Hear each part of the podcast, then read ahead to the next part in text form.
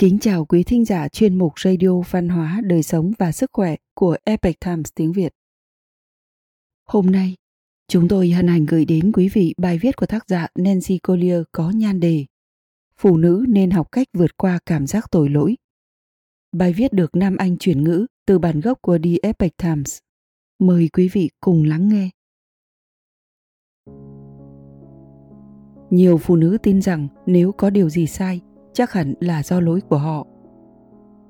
Phụ nữ luôn phải nỗ lực vượt qua cảm giác tội lỗi.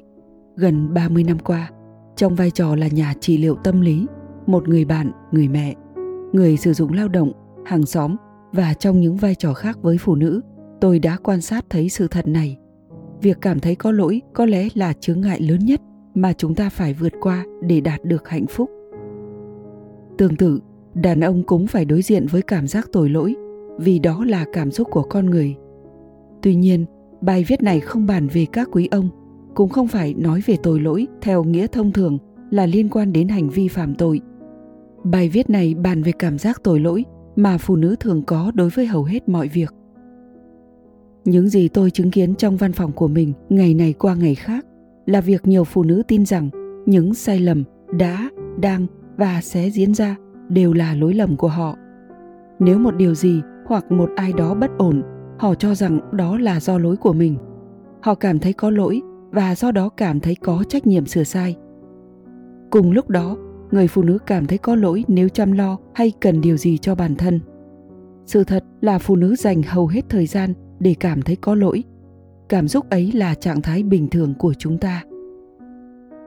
Nếu nhìn từ góc độ khoa học để hiểu khuynh hướng cảm giác tội lỗi của phụ nữ, chúng ta sẽ thấy rằng phụ nữ khi sinh ra đã mang theo chất hóa học thần kinh, giúp kích thích sự đồng cảm, nuôi dưỡng và gắn kết.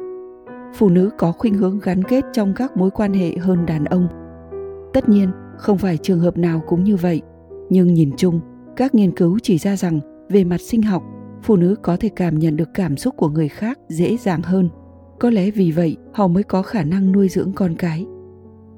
Tuy nhiên, mối liên kết đồng cảm không phải là vấn đề vấn đề là đặc tính hòa hợp ấy lại trở thành chướng ngại của phụ nữ. Nhiều phụ nữ tin rằng nếu chúng ta không thể khiến người khác hạnh phúc, chúng ta rất tệ. Lòng tử tế và khả năng kết nối lại trở thành điểm yếu khiến phụ nữ tự gây tổn thương cho chính bản thân mình. Cùng lúc đó, chúng ta học được từ văn hóa ứng xử rằng chúng ta sẽ đạt được sự an toàn về mặt cảm xúc và có được vị trí trong lòng người khác nếu được quý mến. Và vì thế, chúng ta dành nhiều công sức cố gắng làm hài lòng mọi người. Mà nếu bạn là phụ nữ, có nghĩa là cố gắng làm người khác hạnh phúc.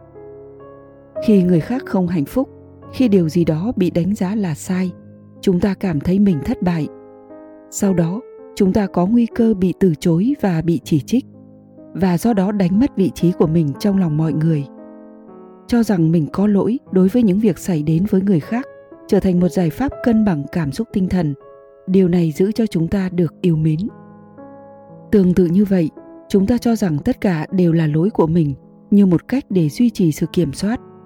Nếu chúng ta nhận mọi lỗi lầm về mình và cho rằng mình đã phá hỏng những gì hư hại, chúng ta có thể sửa chữa. Chúng ta có thể làm tốt hơn, trở nên tốt hơn và chúng ta sẽ làm mọi thứ trở nên ổn thỏa. Nhưng nếu chúng ta không thể làm ổn thỏa mọi thứ bằng cách điều chỉnh bản thân, nếu như những sai sót xảy ra vì lý do mà chúng ta không thể biết nếu mọi chuyện không phải do lỗi của chúng ta thì sao? Điều đó có nghĩa là cuộc sống không hoàn toàn nằm trong tầm kiểm soát của chúng ta. Điều đó có nghĩa là cuộc sống diễn ra theo chu kỳ của nó, không phải theo ý muốn của chúng ta. Và điều đó cũng có nghĩa là chúng ta không phải là cái rốn của vũ trụ. Với nhiều người, đây là ý tưởng đáng sợ.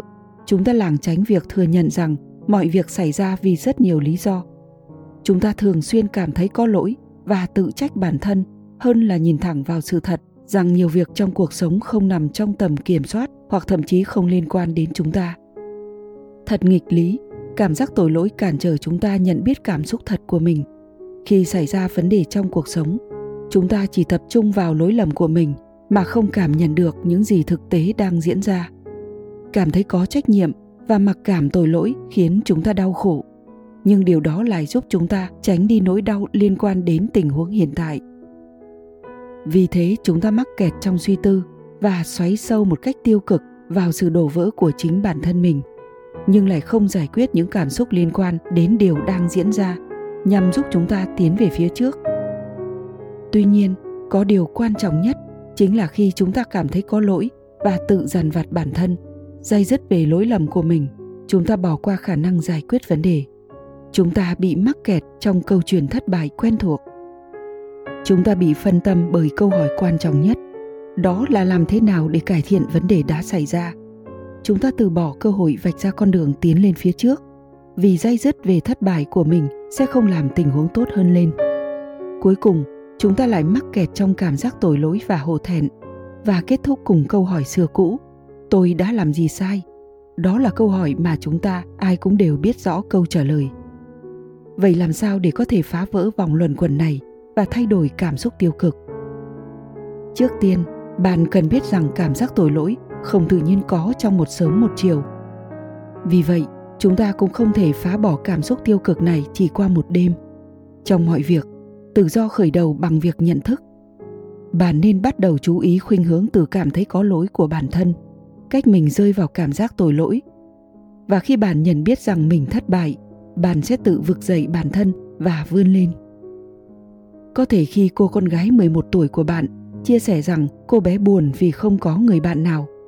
Có lẽ ngay lập tức bạn nhận ra mình đã không làm tốt, suy tư về việc mình đã không hoàn thành trách nhiệm làm mẹ và tại sao bạn đổ lỗi cho chính mình vì đã khiến con gái cách biệt với xã hội. Ngay khi bạn nhận thấy mình đang đổ lỗi cho bản thân và rơi vào hố sâu của cảm giác tội lỗi, hãy dừng lại và thay đổi. Thay vì chỉ trích, hãy đối xử tử tế với bản thân mình. Bạn hãy thử bước đi trên con đường khác.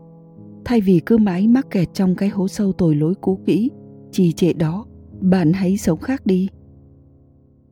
Vài gợi ý để vượt qua cảm giác tội lỗi. Nếu bất cứ điều nào trên đây nghe có vẻ quá quen thuộc bạn có thể thử quy trình hai bước sau đây để vượt qua cảm giác tội lỗi. Bước thứ nhất nhận diện tình huống thực tế. Bạn hãy nhận diện tình huống, chứ không phải cảm thấy có lỗi. Ví dụ, bạn cảm thấy thế nào khi biết con gái mình buồn bã vì thiếu bạn bè? Cùng lúc này, hãy chú ý xem liệu cảm giác của bạn đối với con gái mình hay trong bất kỳ tình huống nào khác có thay đổi khi bạn không cảm thấy có lỗi vì đã gây ra việc đó.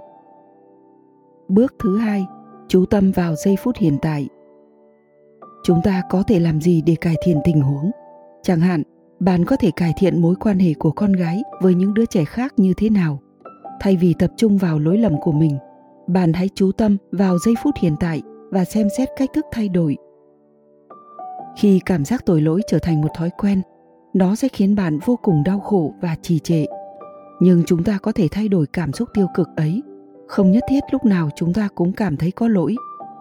Khi xuất hiện vấn đề chúng ta đừng nên ngay lập tức chỉ trích bản thân. Để thay đổi thói quen đổ lỗi cho bản thân, chúng ta cần phải chọn cách sống khác hơn. Cho nên bạn hãy sống khác đi, và chú tâm đến việc mình là ai, và mình muốn trở thành người như thế nào, thay vì cứ trách cứ bản thân.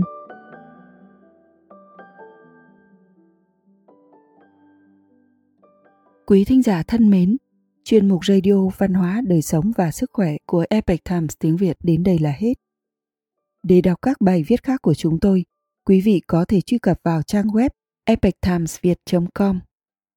Cảm ơn quý vị đã lắng nghe, quan tâm và ghi danh theo dõi kênh. Mến chào tạm biệt và hẹn gặp lại quý vị trong chương trình lần sau. Kính chúc mọi điều bình an và tốt lành tới quý vị cùng người thân.